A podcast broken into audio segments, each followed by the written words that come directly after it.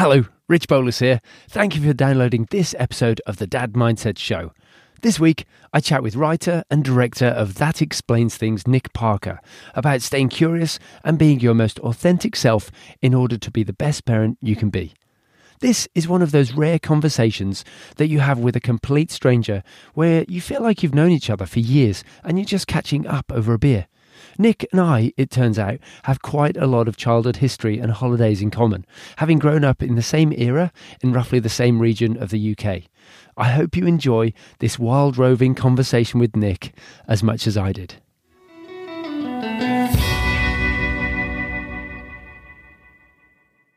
Nick Parker, welcome to the show. Thanks. Thanks for having me, Rich. Ah, it's a long time coming. I've really enjoyed. I think the first piece of your work that I came across was a tweet where you put out a picture about if you hit this sign, you will hit that bridge. now, tell us a bit about that, Nick. So that, yeah, so that is um, a road sign in Griffin, Georgia, in America, and it's something that I share. So I'm just to back up. I'm a writer.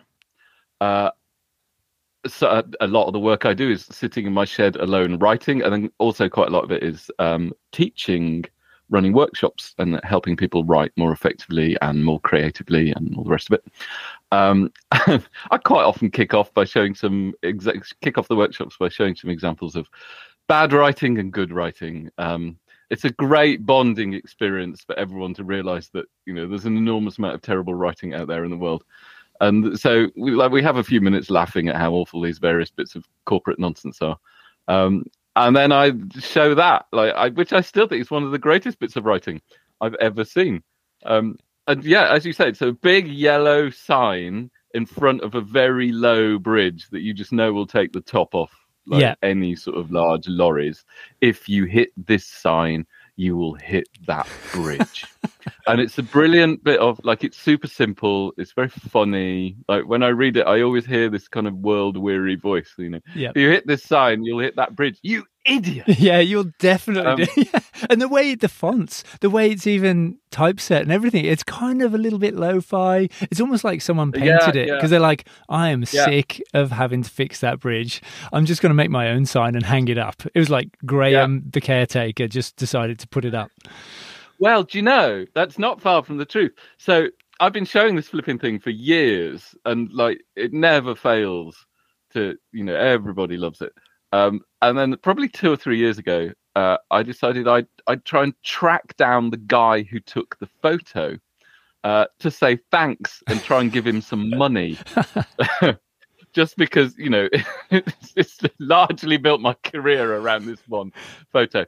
Um, and I did manage to find the guy uh, in America like amazingly, like years and years ago, somebody had, you there was a link on a Reddit thing, and um, and he said, uh, like, and sort of amazingly, he was just about to do a, a charity bike ride. So I, I sponsored him to do this thing. And then I put that out in my newsletter. So loads of people who read my newsletter sponsored him. And there's this sort of lovely community awesome. moment. Um, and he said that the bridge got demolished a few years ago because it was genuinely really dangerous. It was hit one too many times. guillotine. um, but the townsfolk of Griffin, Georgia, kept the sign and they put it in their town museum, and it's pride of place. He sent me a photo of him, like in front of the like the the sign in the museum with a thumbs up. Because um, he's like, well, the people of Griffin, Georgia, like they think that's like them. You know, it's it's down to earth, it's straight talking, it's helpful. I just love the idea because a lot of the work I do is, you know, helping brands find a voice. Yeah um, that like literally this town in Georgia uh, has a tone of voice document, which is this big yellow tin sign. That's their right. reference point. yeah, amazing, lovely. Oh wow! And so, so, so that's how you got to know me. It is, it is. and then I got onto your your newsletters. Um, so so basically, because you've got a whole bunch. I mean, you've got um notices. Is it? Oh, hang on, I can't even remember the names of them now. Yeah, that's right. So, so yeah, so the, the notices. Notice yep. And then tone knob. The notice is just rambling, like stuff that's interesting to me. I've been writing that for years and years. Uh, and then the last year, I've started a second one called Tone Knob, which is deliberately like so. every couple of weeks I write about one brand that is doing something interesting with its language or its voice or its writing. Yeah. Um, and that that's that to my great joy and surprise is doing really well and is growing quite fast and like amazing. Like you know, so I've been I've been doing this sort of work for years and years and years, and it's always been sort of niche, really, brands and language. But Yeah. it's finally sort of tipped over into being something that. Actually, there are loads and loads of brands doing really interesting stuff with their words. Um, uh, yeah, and so like it seems to appeal to loads of people. It's great. Yeah, it, it's magic. I like it's. I only read two newsletters at the moment, and and like yours are right up there. So like whenever they Ah, come through, I'm like Oh, yes, yeah, it just puts So a smile on your face. What's the second one? What else made the cut? Austin Kleon, the guy Ah, who wrote yeah, "Steal Like an Artist," and I love it, like because his is very visual as well. So there's like a Yeah. good mix between words and visual. And uh, Yeah. so between you two you know, guys, you're I- putting out some good stuff. So thank you. I read that as well, and you know when it comes in, I'm I think, oh, I can't start that now. Uh, exactly. I need to grab a cup of coffee first and go Yeah. sit on the porch. it's the one that is at least two hours later. You're down some rabbit hole somewhere. But that's Yeah, what's great, isn't it? Because it's almost like you're curating like things that interest you, and then you're serving them up to people that like the way you think. And and I think that's the real magic of that. One of the real positives of the internet. Yeah, totally, totally. And you know, well, to bring this round to kids and being a dad, um, yeah, just that a way of sort of expressing your interest in stuff and sharing it. Like I can't. I was trying trying to explain to my boys what it was like to live in a world where that wasn't possible. Like that, if you wanted to write something, somebody had to commission you to do it. Pretty much. Yeah. Um, yeah, they Well, right that's there. right. Because I wanted to touch on your your history. I mean, tell us a bit about Viz. So, um, my so I've been a writer pretty much all my career. Um, uh, the first thing, no, the first thing I was paid to write was a joke on a, a radio show called Weekending on BBC Radio Four, um, which I got paid the princely sum of thirteen pounds for, which is pretty much the amount of money that I spent on faxes sending in jokes every week. So you know, I was running at a loss. But Hey, hey, no, you broke um, even straight away. That's cool. A good work. no, no, amazing. And then um, I had a little period where I was sort of just freelance, sending in work to Viz magazine, which um, like isn't something I talk about so often now, and t- because I mentioned it in a workshop not long ago, and there was um, a young woman there who went, "Oh yeah, yeah, I think my dad used to read Viz." Which, oh god, yeah. Um, Just twist but obviously, knife. if you, for any of your listeners who know Viz, like this stupid, rude, funny, clever magazine that was a sort of parody on old-fashioned British comics. yeah. I used to do a couple of strips for them. And it was the first time I was sort of paid properly to write. Um, and actually, there was a, a thing happened that they like. So I, that they said they'd take the work and they were going to publish it and pay me, and then they sent me a contract to sign. You know, all this sort of you know the copyright stuff, and there was a little box at the bottom about VAT, and it said you know something like if you're if you're VAT registered.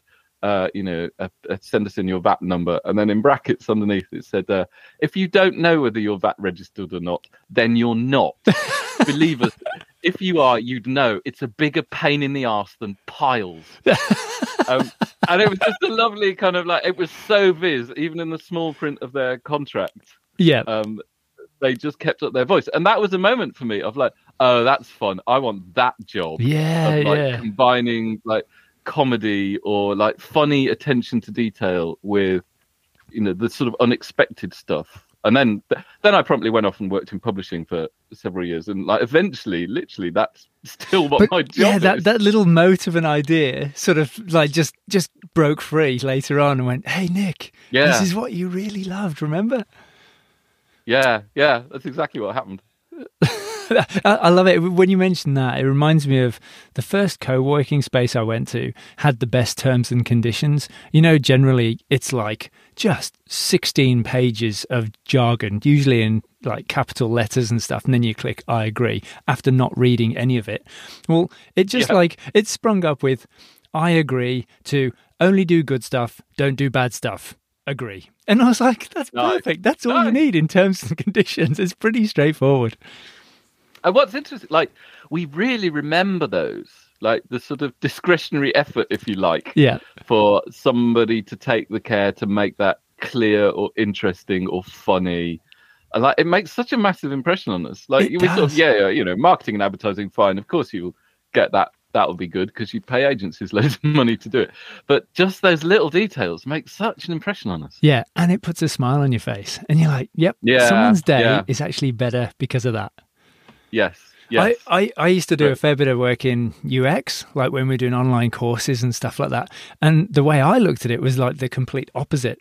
I, I thought, like, if nobody notices the work I've done, that's a win Yeah. because it's completely frictionless. They've not got Yeah. to that point where, oh, what do I have to do here? Or, oh, this is not working or something. So, so I was focused on the other end of the spectrum.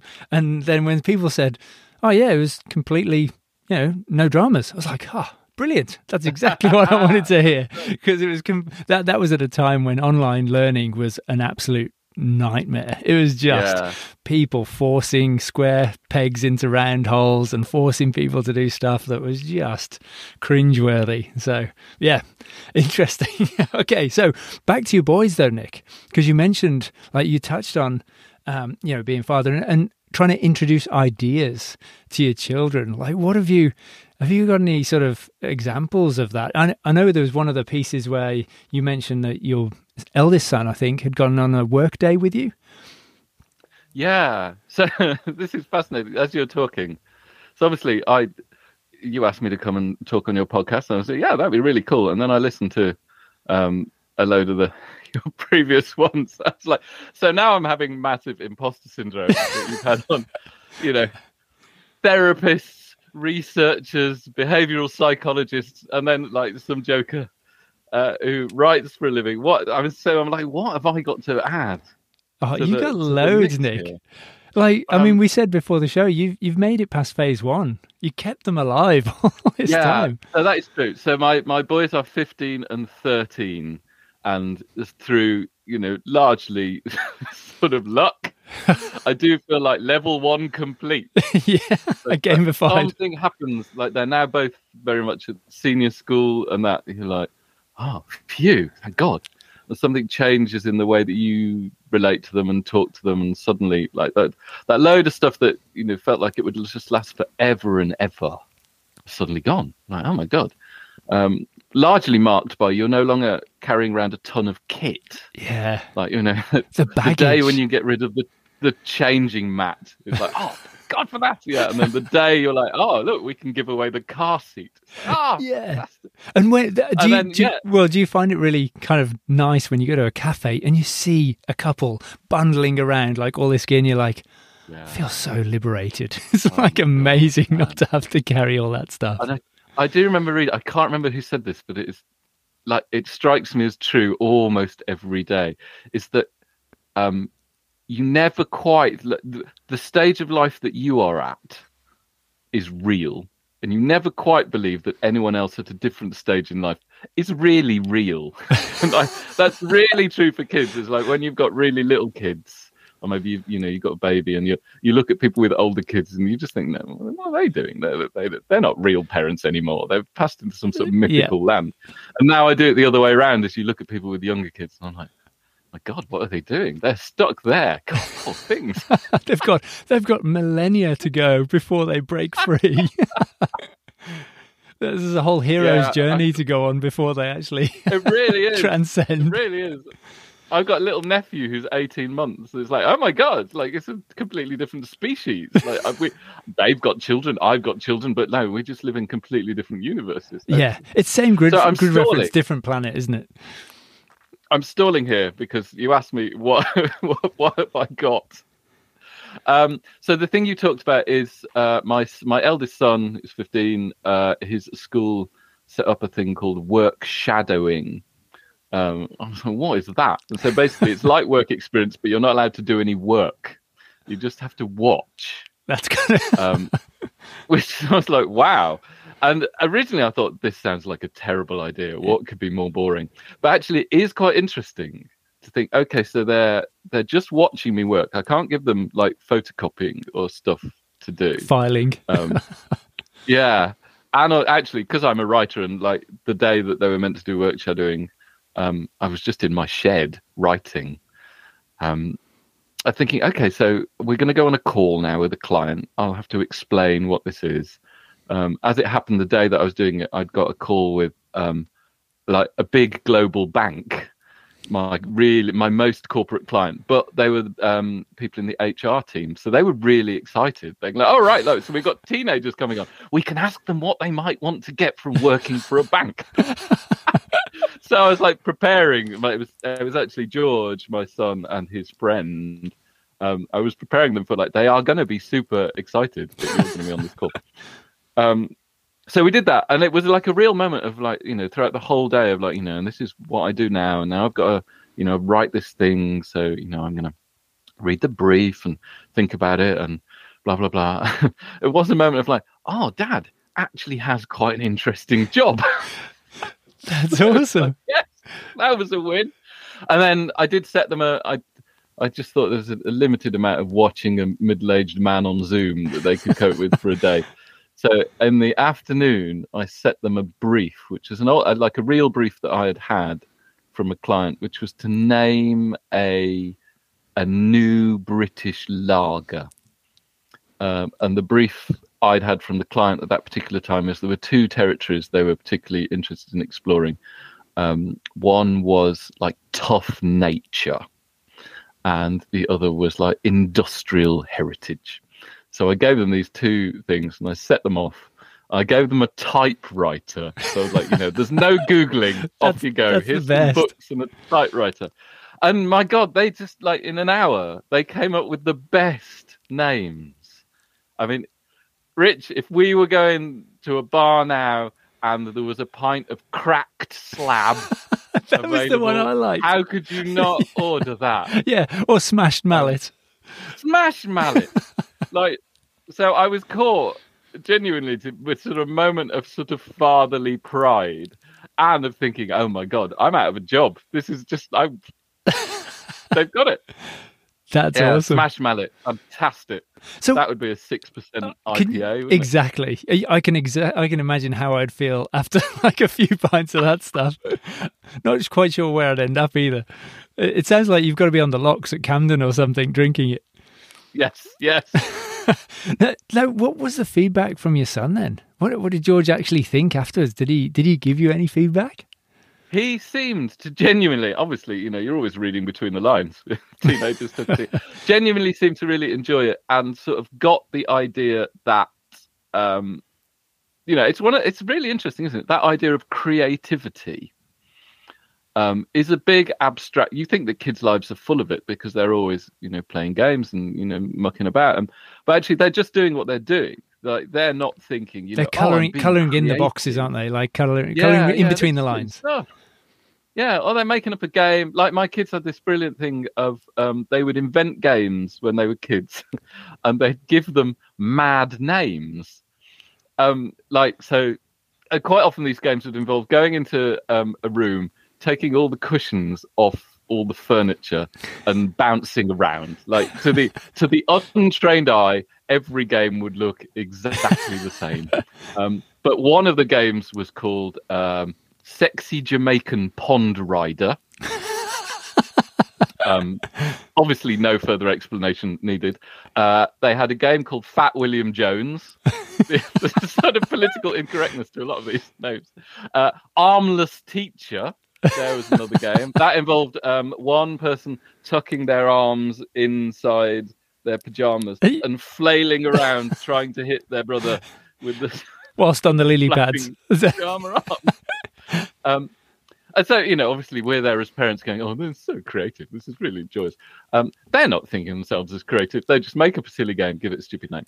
Um, so what? So to go back to your question, um, it was a really interesting moment of like, well, that's just that's creativity. That's like what I do for a living is like pluck ideas like that out of the air or out of my head or uh, through talking to my clients, or sometimes we sit in a room and do that together and apply them in the world to you know and that that is my job and i think that was genuinely a moment of like oh my god like i didn't know that was a thing and I, I did think it's that because that abstract idea of creativity, he has no idea. Like he's just like he just does his things. Yeah. So do you think there's like has there been any extra sort of yeah, I, th- I think I'm going to pursue this direction. Has he actually mentioned anything again? I'd no, he hasn't, and partly deliberately because I've not talked about it because like you don't want to blow it. it's like yeah, yeah, yeah, just leave him to explore it. So and so, George, my eldest, is uh, he's quite musical. He plays the guitar and he sings, and there's very much a sort of so broadly speaking, a sort of creative thing there. But again, it's like um, so I talk to him a lot about that, but I'm conscious of not wanting to go, you know, look, you can do like what your dad does. Yeah, that'd be the worst. Um, it's like it is one of the first lessons you learn, isn't it, as a parent? Is anything that you try and get your kids to be super interested in, they'll just instantly go in the opposite direction. Yeah. And eventually, like now, I'm realizing that those things do come round in a circle. Yeah. And years later, they'll be like, oh, you know, Dad, I was thinking about whatever. And you're like, oh, yeah, I remember mentioning that to you three years ago. yeah. You got to come to it in your own sweet time. That's right. And it's it's interesting because my my my middle daughter, middle youngest daughter, is going through the a similar thing, but she's sort of trying to nudge the boundaries and and pick all the songs with swearing on Spotify when we're in the car, and and and I I get the I get the sense that she's just uh, just nudging and trying to get a response because I think maybe from other family members or something she gets a oh no don't play that song that's got rude yeah. words in it or something and and I'm just holding myself. Like, I think it's hilarious, but I, I kind of get the feeling that it's almost like she wants me to go. Oh no, you shouldn't play that song because that's got swearing in it. like, so I've just been holding back, and uh, it's yeah. I wonder how long it'll and last. It's so fascinating, isn't it? it? Like it must be annoyingly tricky to push your parents' buttons these days. I yeah. mean, God, if I wanted to rile my parents, I could like you know anything, literally anything. the way I dressed, to the things I said, to yeah, you know, playing a song with swearing in it would instantly get a reaction. Yeah. Like now, we're like, oh, that's an interesting song. Yeah, you're like, damn it, oh, back to the drawing board, foiled again. Oh, oh look, Rage Against the Machine. Yeah, I remember seeing them yeah, 25 years that's, ago. That's got to be the worst when when your parents yeah. go, "Oh, actually, that's classed as classical music now because it's over 25 years old," and they're like, "What? It's Guns N' Roses. It's not classical music." and it is like I'm really fascinated by that, like the generational gap between. So I'm 49. You know, I grew up in the in the 80s essentially. Yeah, me um, too. Generation 40, just turns 47 this week. Yeah, like we're ancient now. Um, but the generational gap between our parents and us um, was just much bigger. Like we came from like different cultural worlds, I think. Whereas the sort of the the way that we can relate to our kids, like so much more of it is shared. Um, I like uh, that is a complete joy to me. Like the conversations I can have with my kids and the things we can share, um, it's just so much greater. Yeah. What are the sort of examples? Like, what are some of the things that you actually do bond with the boys on? So well, music is a big one. So we went as a family to the Reading Festival this year. So like a rock awesome. festival, essentially. Yeah.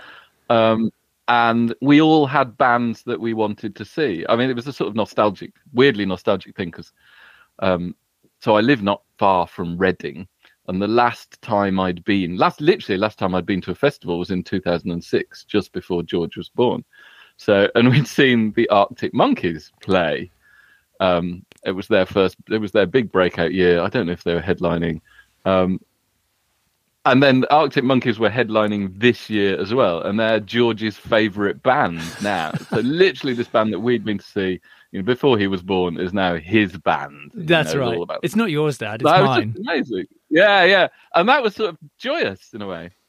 Um, and then obviously they had a load of you know they wanted to go to the grime tent, and there was sort of loads of British rap that I know of because they play it in the car all the time. It's yeah. not really my music, but I get it. So they were they were able to take us to that tent and like basically explain what the hell was going on. but it was just a magic sort of. There was just lots of sharing, and like sometimes like we had that thing of like, oh no, you know, so this band, yeah. are, you know, are sort of inspired by this band, and if you want to check out this band from the seventies, you'll you know sort of nodding, so so blazing over. Are you saying Nick? It's almost like sharing without judgment. Yeah, yeah, totally. Because if you'd And have then, taken yeah, your and they're all- parents you know- there, they'd have been like, "Oh, Nick, this is rubbish," or, you know, yeah, like like, they, would, they would have hated all of it. Um, yeah. Whereas, like, I was just super fascinated by you know the music that they're interested in and the way that they were able to explain, sort of, you know, really deeply and knowledgeably. Like, no, you know, this, but they, you listen to Arrdee and listen to Aitch, and you know, you this guy is, you know, we'll go and see Dave on the main stage, and he'll have this guy guesting, and like, just amazing, like, totally brilliant. I came away with as much new music to listen to as. Well, probably more than they did, actually. that's epic. That's so good. That's that's that's exactly what you want, though, isn't it? Like to to actually have that sort of shared experience rather than. I used to think as a parent, it's it used to. I was looking forward to all the things I could take my kids to show that I loved, but Yeah. like someone actually pointed out to me that you know the real joy is actually when you both go somewhere and you you explore something together it's much better it's Yeah. not like top down it's it's like wow let's let's explore this you know Yeah, and I'm finding that that I feel like that is the sweet spot of this age for me, with them being 15 and 13. So earlier on in the year, we went to um, the Rocket League European World Championships or something. So you know, I don't know if you know, Rocket League's a a computer game on the Xboxes. didn't know that Rich. and it's um how can I explain Rocket League? it's uh like five-a-side football with cars in a cage. whoa Um and it's and it's like you'd watch it and you'd think, you know, that's a like it's a daft, interesting game. Um there's not that much to it, like you know. Uh, but and I think what's happened is it's one of those computer games that has accidentally ended up being actually quite a skillful, interesting thing. Yeah. So like this whole thing is built up around it, and there you know there are big championships and there are teams, and it's a big esports Oh, thing. wow. And there was like the whole thing at the Copper Box Arena in London, like two days, European Championships. And my kids had badgered me and badgered me to go. And I was like, oh, Jesus. Well, the last thing I want to do is sit through two days of watching somebody else's kids play computer yeah i'm trying to stop you guys playing as much as possible like i don't want to go somewhere where it's sanctioned and then I was like, but you know, actually, if we go to London and we'll stay over the night, this is a this is a trip. This Yeah. is a real moment. Yeah. And um, at some point, maybe in the first hour of sitting there nursing my five pounds warm beer as this blasting music plays, and I haven't got a fucking clue what is going on on the screen. Um, I felt this like the curmudgeonly old man in me was about to shut down and go, "No, this is just rubbish! God of this terrible music? what a waste away." of a like, weekend What are we doing with our lives? And I just thought, no, let's just go with this. Like, there's something going on here. This is fascinating, even if it's only culturally. You know, i mean this like whatever, like seven thousand people, of which most of them I expected to be like, you know, half of us would be there babysitting, and you know, the real audience would be under 12s. It actually wasn't. There was mostly, you know, young twenty something. Uh, a real mix of, you know, there were men and women, and like, all spending a weekend watching other people play computer games. And I and I just sort of gave myself over to the kids and was just like, what's going on here? Okay, explain why is that good? Why is that an interesting move? Why is everyone cheering now? Um, what's the skill? And it God, honestly, Rich, it was amazing because they basically, again, without judgment, steered me through this thing and explained what was going on. And we just had the best time. That's awesome. That's so good, Nick. so, Um, so now you're you're actually sort of having conversations about the, this esport when they bring it up, and you're Yeah, and completely now, you on know, track. I have a team. what were they called? Moist. who now one member of the Moist team has left. Um, like the, I, yeah, I'm into the whole thing. I'm, in fact, football, football is another thing for me. I was never into football as a kid or growing up, not particularly interested. Uh, my boys are big football fans, and um, now me and my wife are uh, members of Reading Football Club, and we all go and see the matches regularly. And that, like, again, is just that choice of like, yeah, there's taking your kids to see things, and Yeah. then there's being the, and then you can go and This is a thing, son, Yeah, and you know, obviously, kids love that because they, there's a sort of bonding thing there, and you know, they look up to you and all the rest of it. Um, then there's the sort of being the taxi driver or the chaperone where you, they essentially go and do it and you sort of stay on your phone. Um, but I've sort of decided to not do that and just go, okay, so I'm going, I'm going to be into it. That's awesome. Um, What do you- amazing. And so I'm I'm into football. Like I went to my first proper football match aged 47. like it's just brilliant, brilliant, brilliant. I've I've heard this happen with other friends where there there's two friends actually I know where they got into taekwondo as kids, completely separate towns, and their dad had to go along just to keep them company because he was dropping them off. So he joined anyway. And then after six months, generally I think both of them are six months, they give up, and then the dad's hooked, and he goes on to become a black belt and then become an Amazing. instructor, and he's still doing it to this day. Like, and it wasn't Yeah. just one friend; it was two friends that this has happened with. So, yeah, there's uh, potential to find new stuff everywhere, isn't there?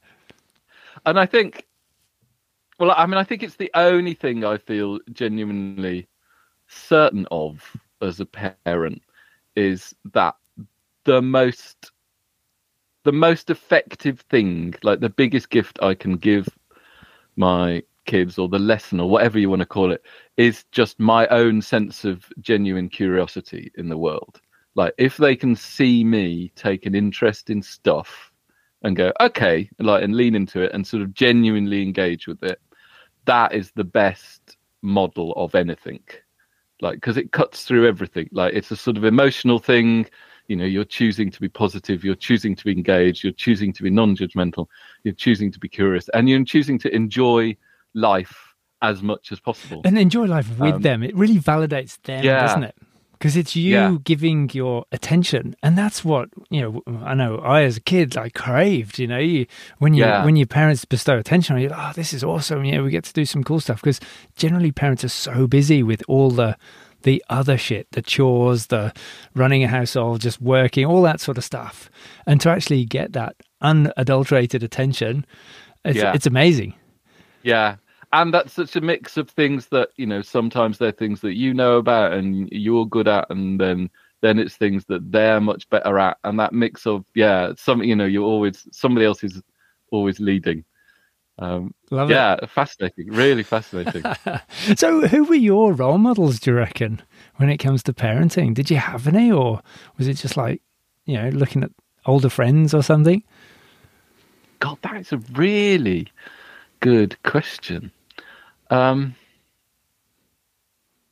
I remember having so my family was very loving but very uptight. Um, we never like we never talked about anything. Like certainly not feelings or emotions. Uh, definitely not ideas. You know, there's never any sort of political discussion or discussion about money or religion, like any of these. And so basically, I left home at 18 and went to university and studied philosophy.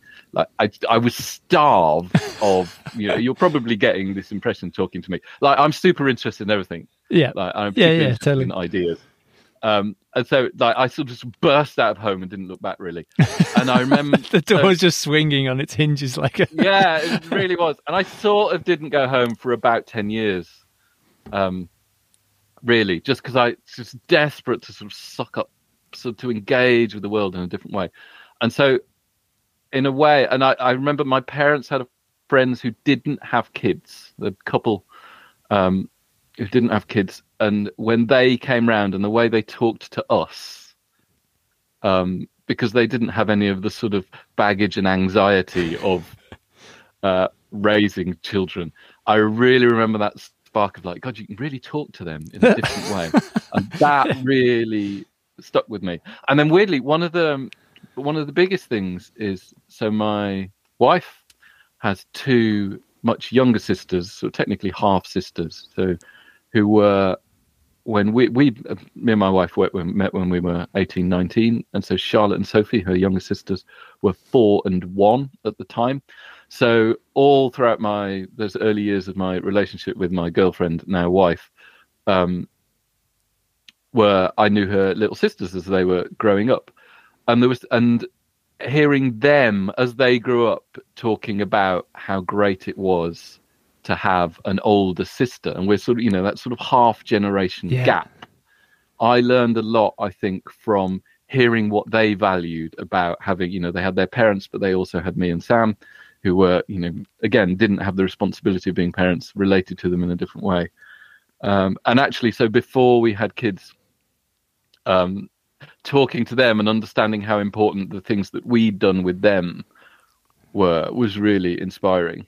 Yeah, almost um, that so step, probably, step, yeah. step removed, isn't it? Because I remember going on a trip to the States when I was 16, and the family we stayed with had a, a, son who was 28, and he just took me under his wing, and I'd be playing basketball, tennis with all his friends, and it was almost like having a like a sub father figure, like not a. Yeah. It wasn't a it wasn't really an older brother because he was like a good like 12 years older than me but there was there was something there that was like that intermediate level that i was just thirsty yeah. after that you know because we were just like part of community immediately every night out with the older guys that weren't they were they were mature men but they weren't my dad if you know what i mean it yeah. was it was magic and is it was it the Stephen Biddulph book? Is it Raising Boys? Like he talks about that, you know, the different stages of yeah. You know, the first bit is all about you know your mother. The next bit is all about your father, and then come 14, 15, you need a sort of mentor That's outside right. of the you family. need the the village men sort yeah. of thing to take you under their wing. And I really noticed it. I mean, we talked a bit just before we started recording about the big family holiday that my family has in uh, in Barmouth in Wales, and we've this big manor house, and there's about like this tumble down manor house where nothing quite works. But there's like 15 or 16 of us, and there's like what like you know three, four generations in that house for a week, and it is just the most joyous thing, and it's all about those cross connections. Yeah. Of, you're never really looking after your own kids all week, and it's you're massive, never yeah. really yeah, and you just think that's what it used to be like. That's that's what it was being in a tribe, surely. Yeah, we've lost track, yeah. haven't we? Because we find the same. We go yeah. camping with four other families most years, and it's just great because you can really actually relax at certain times because you're sort of outsourcing different elements to the people that you know, gravitate towards that particular thing. Like two of the guys take the kids surfing because they're epic at surfing, and then we might take them bushwalking or something like that. And it's really good to be able to sort of for the kids to move as a as a little cohort between like yeah. the, the, parents that specialize in different things, and and sort yeah. of not just be led by their own parents all the time and that it's really interesting what you're saying about that idea of yeah you just pick up what you're good at or interested in and you do that with the kids. Yeah. And the kids get to then, then move around. Essentially, you know, a series of like being with the experts, and it's sort of yeah, it's yeah. part of the reason that parenting is so hard. Is if you continue having to do a load of stuff you're not very good at. Uh, you've never had any training.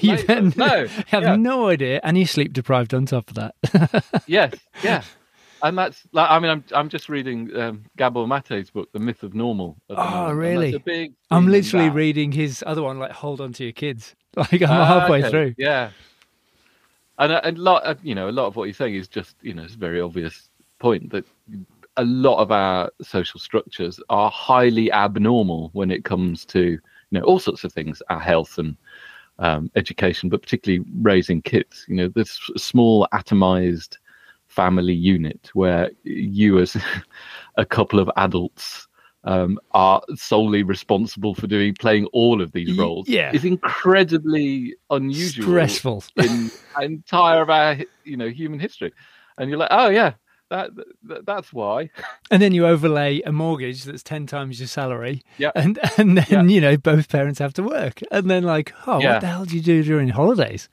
good luck Yeah. with that I mean, I feel incredibly lucky. I uh, I used to work in an agency in London. Like I was commuting every day. I was, you know, exhausted.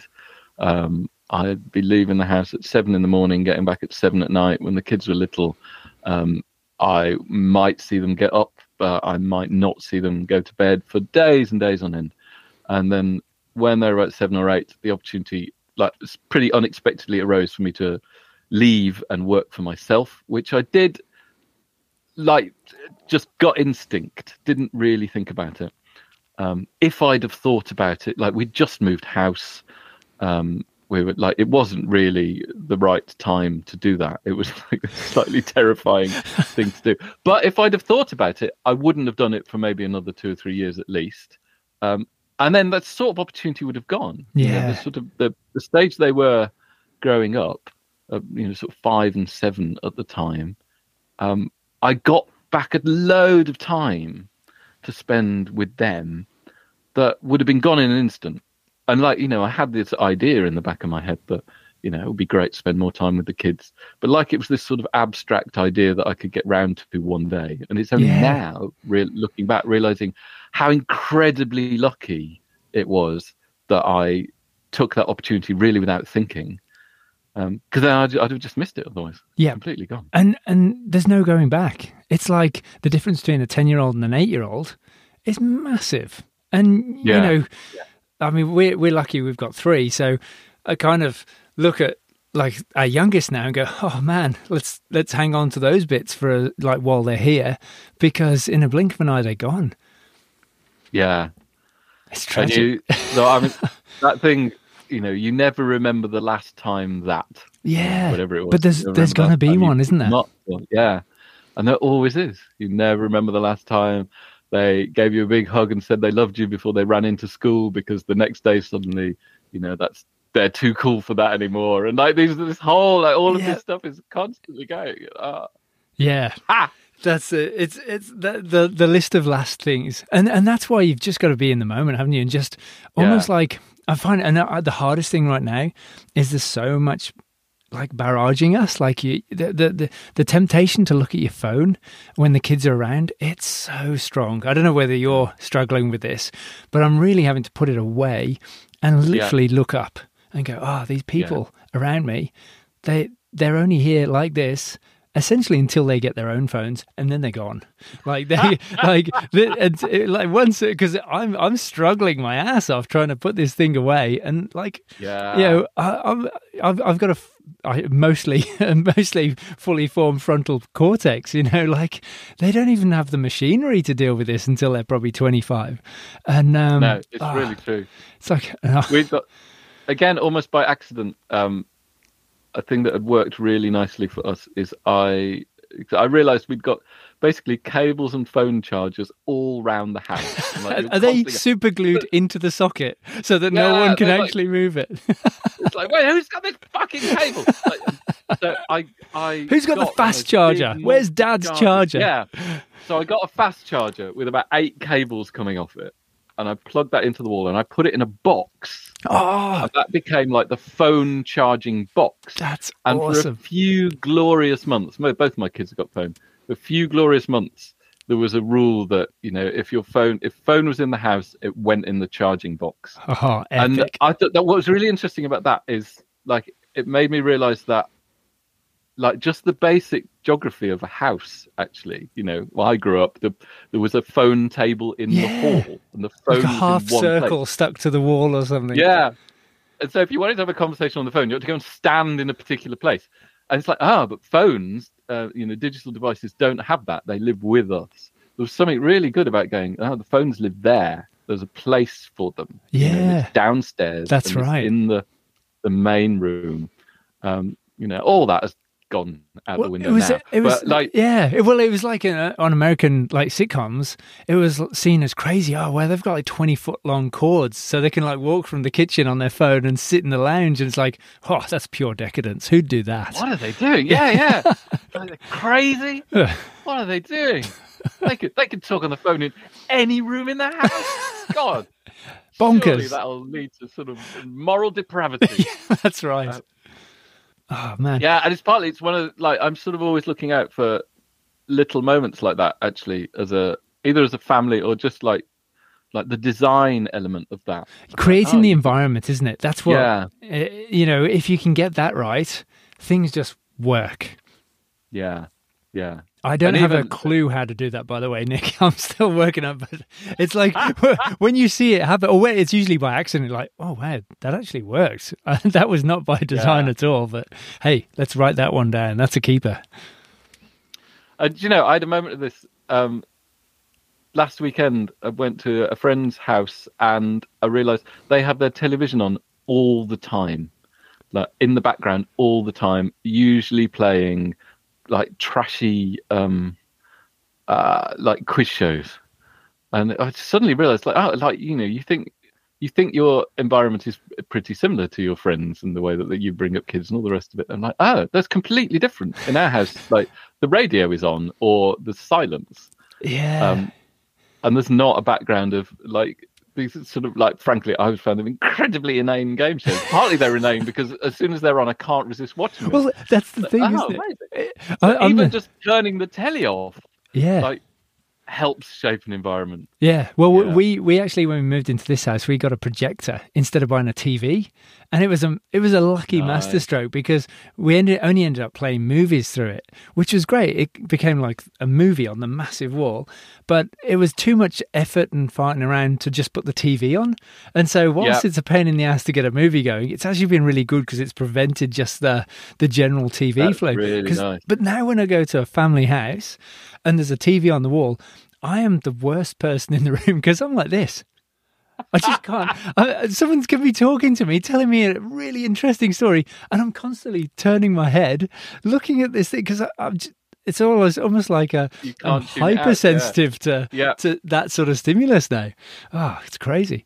that's so good um like and still like it's easy to overlook isn't it but the best thing is family meals like if you can keep a regular rhythm of eating together as a family Yeah, that just kickstarts so many things yeah. What sort of conversations? Do you have any primers, or what? What would be a normal sit down? it's interesting. Do you know, whenever I read about uh, people who have like, you know, oh, never just ask your kids, you know, so how was your day? Because they'll just go, all right then. Right, right, I'm going to write this down. What's a better question to ask? Yeah. And I, I never have. Just Never how was your day? Like, I'm always just asking, like, how was your day? Like, uh, what was the most interesting thing that happened today? Did I'm always at like, did anything funny happen? Yeah, today? that's, That's that, yeah, way that's in. that's one of my. Did you make anyone laugh? Did, did it- Oh, that is a good question. Yeah, because you always do like the question, you know, what did you struggle with but persevere and still succeed? it's like my kids would just go, fuck off, awesome. No, I'm go- totally going to ask that question tomorrow. Just to see the So, the, the so synchronized rolling of eyes. Yeah, anything to get them talking about their day, um, and then you're away. Like Yeah. loads of stuff, and That's- like I'm sort of, I try and do the same thing, like that. My, you know, I'm lucky that uh, I work from a shed at the bottom of the garden. So when the kids come home from school, they always come in, so they get to see what I'm doing, and they do That's this little miming thing outside the window. It's like, "Are you on a call? Or can we come in?" and then they'll come in for a bit, and so we get to have a little bit of a chat. And so again, that thing of like they sort of know what I do, and it's not a mystery, and I can talk about that, and I make a point of talking about the interesting things that are part of my job. Like, 'cause I realised it's very easy um, to set up the idea that you moan about work, Yeah. actually, or that work is tiring or uninspiring or somehow disconnected from the rest of your life. And I have a job that's not like that, so I feel like it's really worthwhile if I can share that. Yeah, and also them. being like that I'm self-employed, I think is like there's a sort of fascinating opportunity for them. It's a have a completely different different lens, isn't it, for them to view the world? Yeah. Because they're told at school, ah, your careers advisor, you know, work on this and get that job. And um, Yeah. to actually know that there's a way, oh, what you can actually come up with your own thing and provide a service and then just charge people and they pay you money. That's amazing. totally brilliant totally brilliant i we had a, a moment as a family um it must have been on one of our big holidays actually of sort of realizing sitting around the room realizing that everybody else bar one so out of 15 16 people um were paid by the government Oh, in the UK that they had they were either teachers uh, or they worked for the NHS uh, or doctors. Um, uh, one of my father-in-law actually worked for a water company, so he had worked for the council, but that was then privatized. It's like, oh my god! Like I think of because all my friends also run businesses or are self-employed or freelancers. um, I think of it as very normal. But realizing when they looked around at their extended family, what it meant to have a job, like actually I was the outlier and was doing something very different. Like, yeah. Ah, that's a great role model to sort of set for your, well, model to set for your kids. That's awesome. Um, now, I am highly aware that you've got to head off, Nick, and I've kicked the arse at the time. we we just flown through, we just burned through this time so quick. I've got so, So, many more um, questions to ask you. So, um, Should we do do like rapid fire? I Yeah, feel yeah. like I, I still feel like I haven't actually done any kind of what what do you what do you normally ask your guests? no, well, we, we covered off the main one, which is role models. I think the, the, the, the one I really wanted to ask you, what advice would you give yourself if you were going back to the point when you literally walked out of the hospital with your first child? What would you whisper Um, in your ear? so obviously, um, my uh, previous self uh, would not pay any attention to future Nick. we just look at him and go, "You smug git, go away." Um, the uh, uh, uh, I remember being given the advice very early on that everything's a phase. Yeah. everything's a phase. The bad stuff is a phase, so let go of it. Um, uh, but also the good stuff is a phase, so um, like don't hold on to it. Like it's all. Yeah. And I, I think knowing that early and embracing it uh, would have been really like it was ultimately was really helpful. Just knowing that earlier, um, just like it's like yeah, like you got this. It's okay. Uh, I think is that would be it. Like it's like it's like it's turned out fine. I've just been myself largely. Yeah. Yeah, yeah, yeah, yeah. It's almost like you can trip yourself up by trying to be something that you're Yeah. not. When you've just got to trust yourself, haven't you? You have the best intentions, just go with it. Yeah. And to notice, so the stuff we've been talking about today of noticing that the bits that I think my kids respond to the best um, are the bits when I am most myself. You're- you're I'm most just, like Nick. childishly curious in Yeah. the world. Yeah, when I'm not trying to be a father. like the idea of being a father. Like this, and even I mean, I, I don't know about you, Rich. Like this isn't called the father mindset. Yeah, that's right. mindset. Yeah, yeah, There's there's definitely a different vibe. totally. Um, yeah. So I mean that's that's not very helpful, is it? Like, no, it yourself. is. It is because there's so many dads that literally start out and they're going, I have no idea how to do this thing, totally unprepared, underqualified, and then go searching for how to. How to, what are the hacks to make the baby do this or make the baby go to sleep and everything? And it's like, dude, you're not going to get sleep, so don't even fight it. like, Yeah. there's, there's just this I, I guess we, we in this society we, we want to come up with those quick fixes, that that quick answer to get to the end of something. Whereas actually, part of the the gold is actually going through it. Yeah, that it's a, that it, yeah that sort of being present to the process. Where yeah, the idea that we can hack everything or optimize everything. Yeah, Like so much of this is well, there's a sort of perverse thing going on, isn't it? Like both trust your instincts. Um, like so often, I think you know it's it is no coincidence that it feels incredibly good to have your little kids in bed with you. yeah, yeah, Like it's just a beautiful thing, and the idea that somehow correct parenting might be to put them in another room and let them cry, fighting all of your natural instincts. yeah, Like I sort of feel like you know everyone is free to choose what they do there, but I so, for me it feels like you've got to notice when you're you know we've evolved for things to feel Yeah, right for a right. reason. It's Yeah. because it works. Um, but then equally, there's you know a sort of perverse thing of that is some of your instincts will will be off kilter because of the society we live in because we're incredibly exhausted because like you know both parents are working because of all that so your instincts will be slightly different just because you need sleep yeah, um, so you're sort of negotiating that i think a lot of it is just relax and just tune in yeah. That's right. Just be there and be present, Yeah. and just yeah, like I like that. Tune in. Love it, like you don't need like I mean, obvi- obviously you need to listen to one podcast about parenting which is this one um, the rest of it's completely superfluous yeah, and any podcast that talks about behavior, yeah, that's that's about dog training, not child child raising. Yeah. Cool. I have a um, a thing that a mantra that has really worked for me throughout life, which I have, in fact, you can see I've got it Oh, yeah. tattooed on my arm here, is a friend of mine who um, we talked about Keith Johnstone actually before, a sort of improv work, and a friend of mine, Robert Poynton, um, uses methods from improvisational theatre uh, in everyday life. His whole thing is about using these methods for being present, and so the the sort of thing is um, notice more, use everything, let go, everything's an offer. And those are, you know, three principles of of improvisational theatre. But they're also three principles of like making the most out of every moment in life. You know, what is the here that we can use? Um, what are we what are we getting stuck on that we need to let go of? You know, everything's an offer. And I both like in parenting implicitly, I found that has just worked really well for me. But also now my kids are old enough to go, What's that on your arm? That I have a thing that I can share with. Like, here's how I approach life. You know, notice more, use everything, let go. Um, so that there's also a thing. Like, I feel like I've given you one tangible. That's gold. I'll take it, Nick. That's gold. That's straight to the bank. I love it. No, it's. Oh, Nick, thank you so much for taking time out of your day to talk with me. I really love the work you do.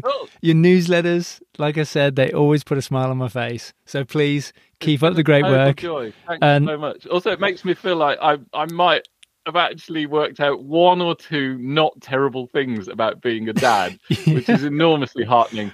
I will tell my kids about it uh, when we have tea tonight, and they will just think it's the most ridiculous joke. uh, anyone who's wanted to interview me about parenting advice. I think it's epic. And then you can like play it in the car and be like, hey, this is me Yeah. as an expert. I told you I knew what I was talking about. Dad, you're such a bullshit. That's not what we did. awesome. Hey, Nick, can't thank you enough. This has been so much fun. I really, Lov- yeah, really lovely. enjoyed it. No, brilliant. Thanks so much for having me, Rich. Cheers, Nick. Take care. Well, thanks for listening. If you'd like to get in touch with Nick, I'll put links to his website and socials in the episode page at thedadmindset.com. If you enjoyed this chat with Nick and feel strangely compelled to do something nice and creative, if you could click the stars at the bottom of your phone or write a quick review for the podcast, I would be eternally grateful and send you a big internet traversing hug. Also, if you feel super inspired to write a review in the form of a haiku, I'd be massively impressed, as I don't think anyone has ever done that in the history of the internet. Anyway, I hope you have a great week, and as ever, enjoy your caffeinated beverage.